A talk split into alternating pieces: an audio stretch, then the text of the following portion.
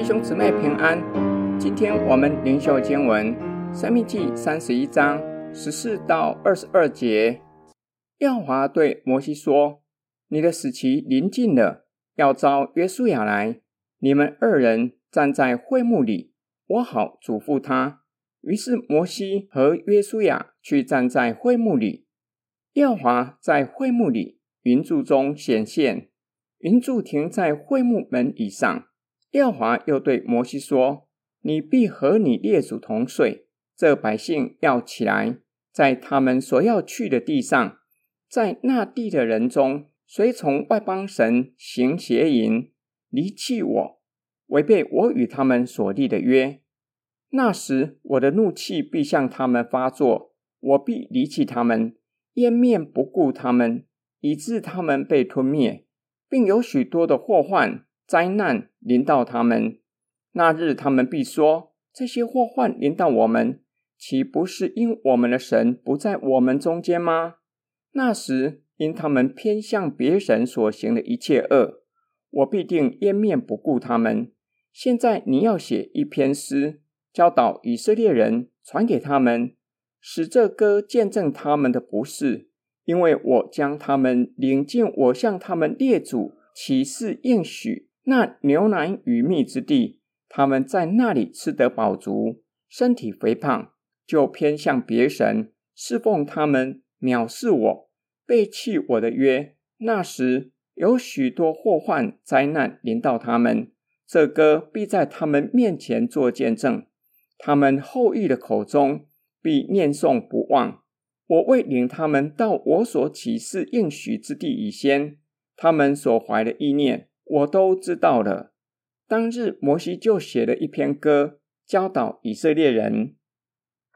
上主向摩西说话，首先说到摩西的死期近了，其次要召约书亚来，他和约书亚站在会幕那里。上主要嘱咐约书亚，摩西照着上主的指示和约书亚站在会幕里。上主先向摩西说话。内容除了提到摩西要和列祖同睡，且提到百姓会进去得地为业，只是百姓会违背与上主所立的约，随从迦南人去拜偶像。那时，上主的怒气必向百姓发作，掩面不看顾百姓，要降下灾祸。百姓意识到祸患临到，因为以色列的神不在他们中间。上主说明灾祸临到百姓。因为他们偏向别神所行的一切恶，上主必颜面不顾他们。上主吩咐摩西写一首歌，教导以色列人，他们后裔的口必念诵这歌，不会忘记这首歌的警戒。这首歌要见证百姓离弃上主的罪。今天经文的默想跟祷告，上主指示摩西，后代子孙进入迦南地之后，眼目会转向别神。背弃盟约，上主必因此降下各样的灾祸。我们千万不要以为上主早已经预定百姓会失败，因此以色列人再怎样努力也没有用，因为注定要失败。上主要摩西写歌，见证百姓的不是，恰恰与这样的思维相反。假如以色列注定会失败，摩西的歌就不具有任何警戒的作用。今天灵修的经文。是要告诉读者，进入应许之地的以色列人和死在旷野的以色列人，基本上没有太大差异，都是有罪的罪人，都是信心软弱之人，很容易妥协，被世界同化。我们和悖逆的以色列人也没有太大的差异，同样是有罪的罪人，同样会软弱，极有可能因为经济利益而妥协信仰。上主要摩西将这些写下来，是要警戒之后阅读的后代子孙，若是不纪念上主的作为，不愿意单单仰望后赐恩典的神，失败真的是无法避免。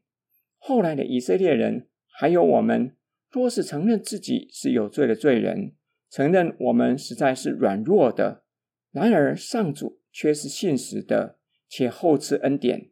并不会因为我们悖逆神，就不履行承诺，依然选择约书亚带领百姓进入应许之地，希望百姓因此受警戒，单单信靠上主。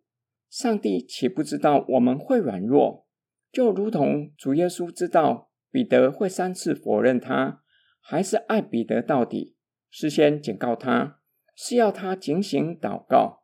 只是彼得太相信自己，没有把主耶稣的话听进去。我们不要以为自己是刚强的，其实不然。我们若是没有主耶稣，失去主的同在，不单单信靠主，软弱跌倒会是必然的下场。我们一起来祷告，爱我们的天父上帝，你知道我们是软弱且是有罪的罪人，你还是爱我们到底，拣选我们做你的儿女，赐下圣灵住在我们的心里。求主帮助我们，好叫我们愿意受警戒，更多的信靠你，单单的仰望主耶稣基督和他的十字架。我们奉主耶稣基督的圣名祷告，阿门。